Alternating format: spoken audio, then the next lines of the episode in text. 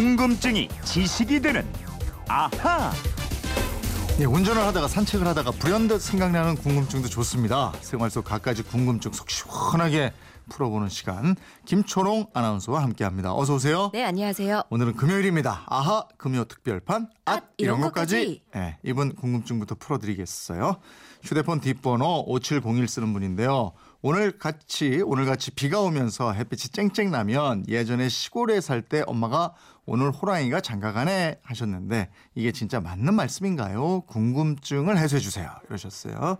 에, 전에 비의 종류 한번 말씀드린 적이 있는데 김초롱 씨는 네. 어떻게 내리는 비가 좋아요?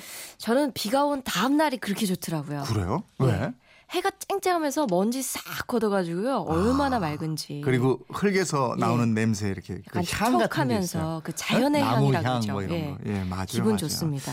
이분이 말씀하신 햇볕이 쨍쨍 날 때 비가 내리면 예. 호랑이 장가 간다 이러던데 아니면 여우 시집가네 이러던데 이게 이게 맞죠? 그죠? 이런 예, 얘기 많이 예, 하죠. 맞습니다. 예. 그러니까 볕이 나 있는 날 잠깐 오다가 그치는 비를 여우비라고 하는데 음. 이 여우비는 국어 서전에 들어 있는 말이에요. 음, 이 여우가 꽤 많은 동물 여우잖아요. 왜 맞습니다. 하필 여우비라고 그럴까요? 왜 여우비라고 할까요? 100% 정확하다고 말씀은 못 드리지만 여우비와 관련한 재미난 설화가 있습니다.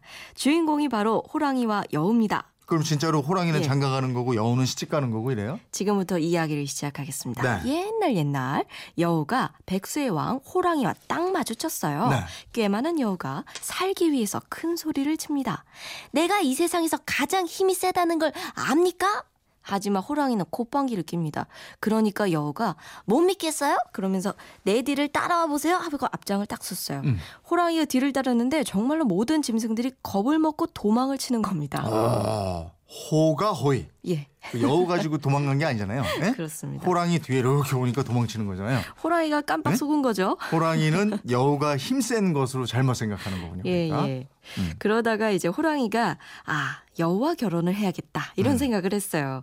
여우도 호랑이가 옆에 있으니까 너무 좋다면서 둘은 음. 마침내 결혼을 하기로 합니다. 네. 그런데 사실은 그동안 여우를 짝사랑했던 존재가 있었습니다. 어. 바로 하늘에 있던 구름이었어요. 아하.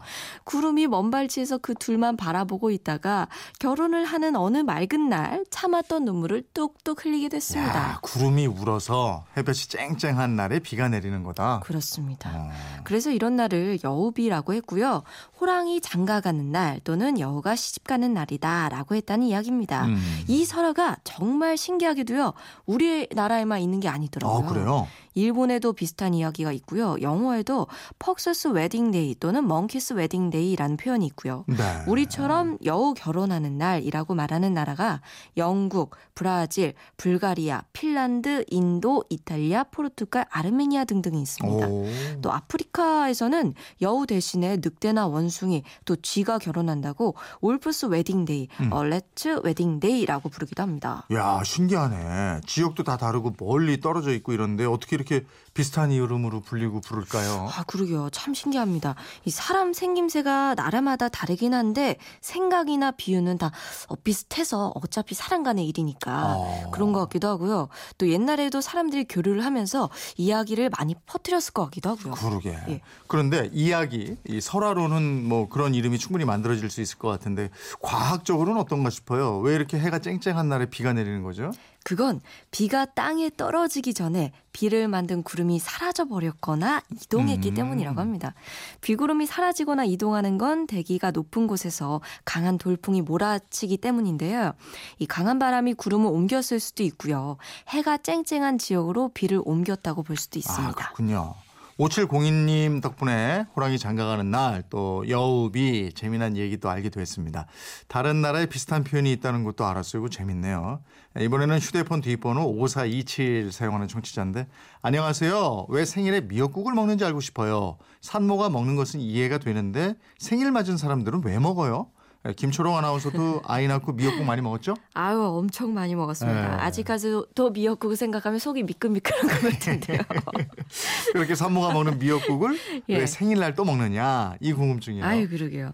누가 생일이라고 하면 아침에 뭐 미역국은 먹었냐 이렇게 물어보기도 하죠. 네. 아니면 생일인데 미역국도 못 먹었다 유유 막 울기도 하고요. 음. 근데 왜 이렇게 됐냐면 이 미역국이 단순히 나를 낳아주신 어머니 엄마만 드신 게 아니었기 때문입니다. 미역국을 엄마만 드신 게 아니면 그럼 예. 뭐 아버지도 같이 드셨나?